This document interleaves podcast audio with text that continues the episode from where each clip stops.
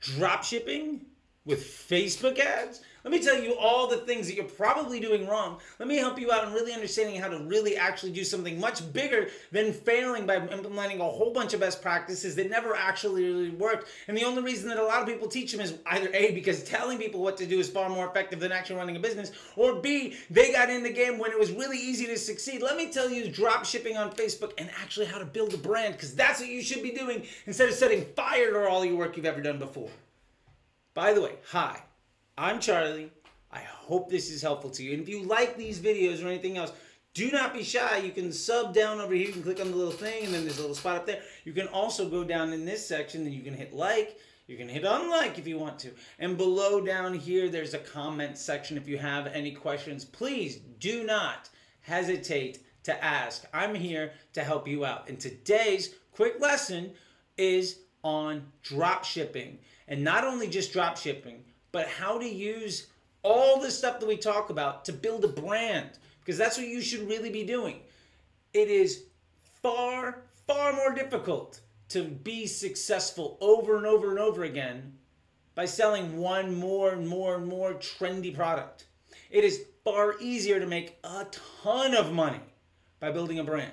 So let me tell you the few things that you're probably doing wrong and what you can do right now to fix it. And this is just coming from somebody that has helped a lot of people make a lot of money. We're talking well into the millions for a lot of individuals. So let me help you out. So, first thing, let me give you a fundamental truth a product is not a brand.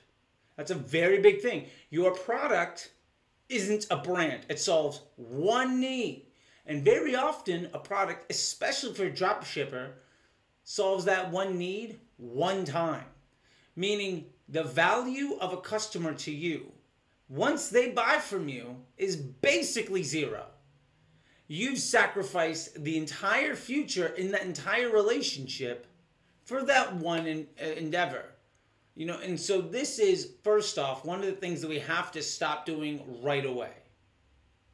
Second thing that you're probably doing wrong is you're using Facebook ads to find new products. Now, why is this an issue? Because first off, Facebook ads should be built around evergreen efforts. You shouldn't be spending money on something that in three months you have no desire to actually be involved in. Your ads should be long term employees. We've talked about this a lot, and I really, really want you to understand that. Now, there's a lot of best practices that I talk about, and believe me, every single one of them holds true whether you're building a brand whether you have a service, whether you're getting subscriptions, SaaS models, lead gen, or drop shipping. Because the way that Facebook works has remained the same for years and will likely not change anytime soon. And anybody that tells you different doesn't know what they're talking about. And if you disagree with that, I would love to know what you have to say down below and feel free to tag anybody that disagrees with what I have to say. And if you see this on social media, tag them as well because I want to help you out. So, getting back to the point here. When we're getting into product testing, we don't use ads to test products. We find products that are complementary to the ones that we've already succeeded selling, and we use other tools, zero cost acquisition tools, to do product testing. Now, you can spend a hundred bucks, fifty bucks, a thousand dollars, go for two days, go for a week, go for a month, go for whatever, to try to see if you can find the next it item. Or when somebody buys from you, you can say, hey, look, by the way, right now we've got three other products we think you're gonna like. You can be the suggested purchase thing inside of Amazon. Now, you don't have to own any of those products. You can drop ship any of them on demand, right? So why not let your customer tell you what other product they want to buy? And you can let Jeff Bezos tell you which products to focus on. That's easy.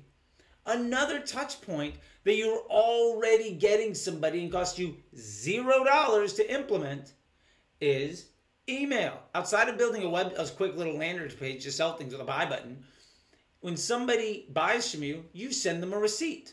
Inside of that receipt, no reason you can't say, hey, by the way, we think you'd like one or two of these products. And there's no reason why, on an ongoing basis, you can't show people, hey, here's extra products. Clothing companies do this phenomenally well. Shout out to my friends at Wicked Clothes. They send me an email a couple times a week, sometimes like every day, just showing me their new products. Now, do they have those printed and in stock? I doubt it. When somebody buys one of them, they probably make it. When somebody buys 50 or 100 or a 1,000, I'll bet you they put a decent amount of effort into making a nice lander and maybe run an ad for it. My point is, if you already have somebody's attention, if for zero dollars you then try to get more money out of them, that post transactional upsell to increase the AOV can 100% be additional revenue and market research for you. And I really want you to understand this. Now, how does this go into brand building?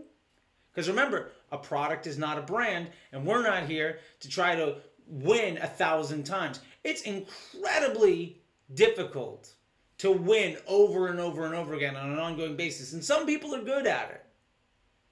But a lot of other people succeed, way more people succeed by building a brand. Now, how do you do that? Pick a niche, have a category. What's a product that when somebody buys yours, what's an additional product that they might be likely to buy? You don't know? Go to Amazon, look at the thing that you're drop shipping. What are the suggested other products? Now, there's a reason that people are buying these together. How many of those can you get via, via drop shipping and charge a little bit of money on?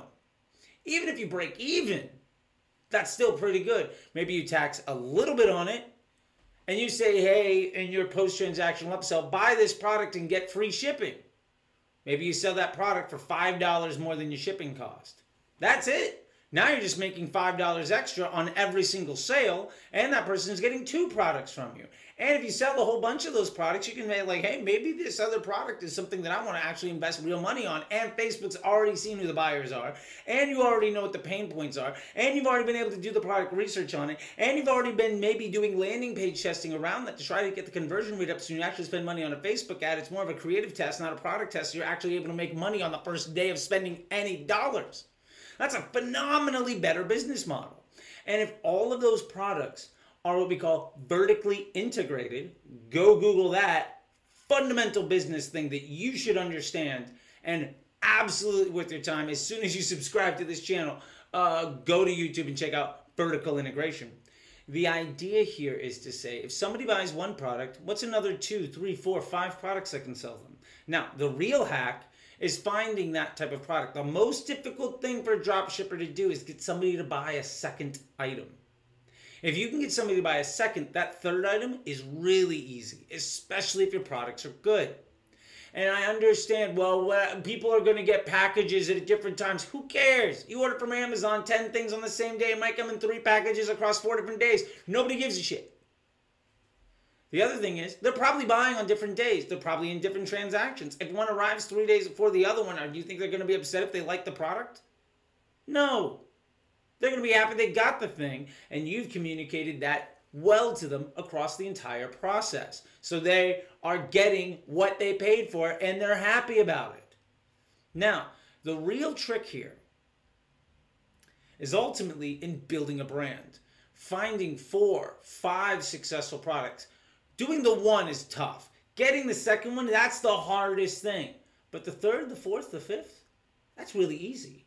And once you can sell people from your email and your chatbots and your post transactional upsells to increase the AOV and the LTV of that customer, you can lose money on your Facebook ads and crush. So when you see the next person bragging about a 5x ROAS on their store, you can laugh at them because you're no longer subjected to that extraordinary low integrity data point of somebody who's insecure trying to brag about something. You're building a business. And I'll tell you this, I used to spend thirty, fifty thousand dollars a day doing this exact thing where we lost 20 cents on the dollar. And you know why? Because we understood that we could get 20, 30% of those people to buy three, four more times. If somebody bought an item for 20 bucks, I knew they were worth about 250. So I could sell you that $20 item for 25, 30, 50, $100 and I would still make money. That's the game that you really want to play. And if you really want to level up, then you understand your real goal behind making this drop shipping store and this brand, which by the way, all these products come from the same Facebook page, come from the same website. So all of your learnings are collected. The real hack is finding somebody to sell the store to.